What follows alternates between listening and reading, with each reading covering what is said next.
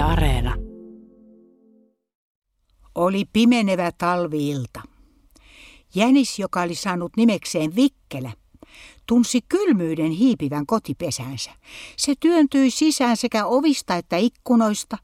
Takan suloinen lämpökään ei auttanut lattian rajassa olevaa viileää ja vetoisaa viiman tuntuun, joka sai varpaat palelemaan käpälien tyvessä oikein kovasti. Veli Jänis ei ollut turhaan saanut lempinimekseen Vikkelää. Hän nimittäin oli Vikkelä aivan kaikilla tavoin.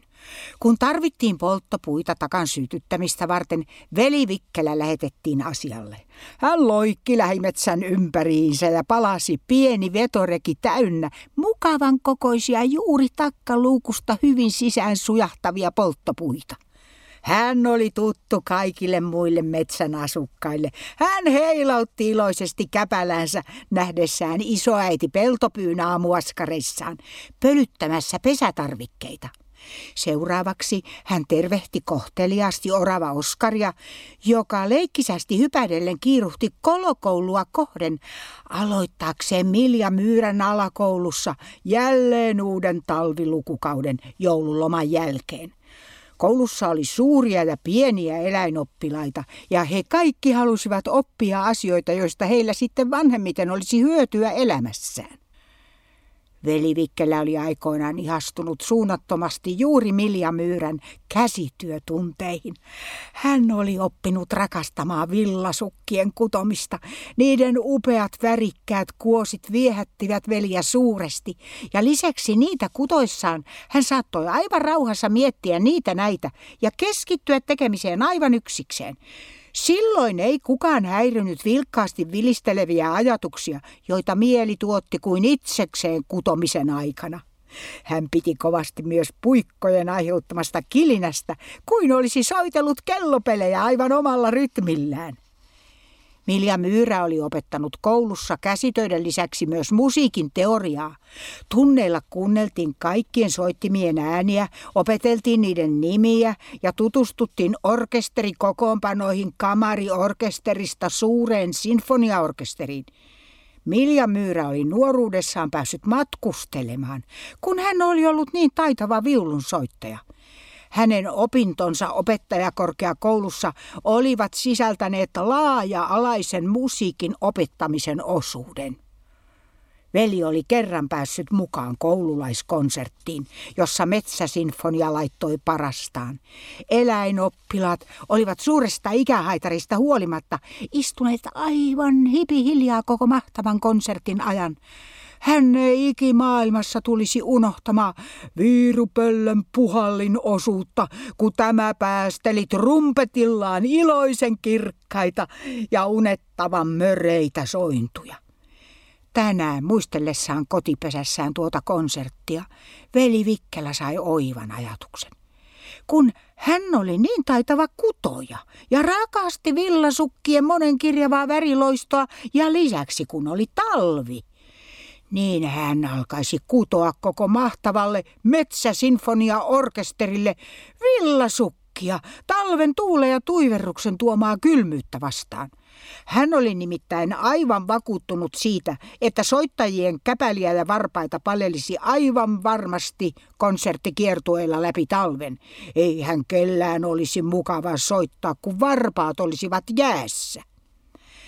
Tänään veli aloitti villasukkasinfoniansa. Hän antoi puikkojen heilua. Samalla kun hän kutoi ja puikot kilisivät, sukkaa valmistui kuin itsekseen. Hän saattoi kuvitella suuren sinfoniaorkesterin taustalle soittimien pauhatessa ihastuttavaa melodiaa, joka tempaisi mukaansa.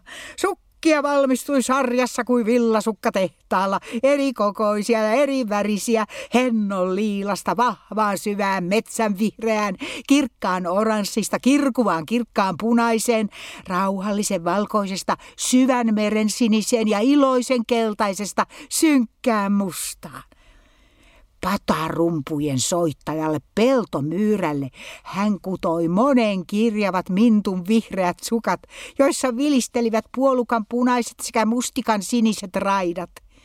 Näiden sukkien ansiosta unelias myyrä ei nukahtelisi pitkien odotusjaksojen välissä. Sinfonioiden aikana patarumpali joutui usein odottamaan vuoroaan, koska rummuille oli kirjoitettu melko vähän soitettavia nuotteja, kun ajatteli kokonaista sinfoniaa. Huilistit saivat kaikki keveän vaalean siniset ja valkoiset sukat, puupuhaltajat tummaa liilaa. Viulistit olivat monen kirjavaa sakkia, joten kirjavuuden tuli kuvastua myös sukissa. Kontrapasistit ja sellistit saivat loistaa kirkuvan punaisissa ja metsän vihreissä sukissa. Vaskipuhaltajille tuli luonnollisesti oransseja sävyjä unohtamatta vierailevaa harpun soittajaa. Hän metsäkauriina sai asunsa väritykseen sointuvat tumman ruskeat sukat valkoisine raitoineen. Lyömäsoittimista huolehtiville sähkön sinistä ja vihdoin itse kapellimestarille sateenkaaren kirjavat sukkaset. Susi mahtavana, koko orkesterin kokoavana voimana sai edustaa orkesterin kokonaista värikirjoa. Sukat tulivat kaikki helmikuun kovilla pakkasilla kudotuiksi valmiiksi ja tuli niiden juhlallinen luovutuspäivä. Milja Myyrä oli ilmoittanut orkesteri-intendentille – joka vastasi ohjelmistosta ja orkesterista, että hänen ahkera entinen oppilansa veli Vikkelä haluaisi tehdä tällaisen lahjoituksen. Orkesteri oli valmistellut velille suuren yllätyksen. Se oli harjoitellut kokonaisen sinfonian palkinnoksi saamistaan sukista – Orkesteri virittäytyi soittamaan ja jo alkutahtien jälkeen veli Vikkelä oli myyty. Hän oli niin musiikin lumoissa, että unohti kokonaan olin paikkansa. Hän liiteli sävelten soidessa yläpuolella tumman sinisinä siintävien merien, metsien yllä, joissa tuulen henkäys sai puut laulamaan heleästi. Hän jatkoi liitelyään kauniisti loistavalla vaalean sinisellä kesätaivaalla, sujahdellen kumpupilvien lomasta ilmavan keveästi, kun soitto loppui ja tömähti takaisin paikalleen. Juhlallisesti hän luovutti pykkujänisten avustamana sukkasinfoniansa. Valtavan määrän vikkelästi kutomia villasukkia orkesterilaisten varpaiden ja käpälien lämmittämiseksi talvipakkasilla. Orkesteri iloitsi ja kiitti häntä sydämiensä voimalla. Veli Vikkälä oli kaikesta tapahtuneesta hyvin onnellinen.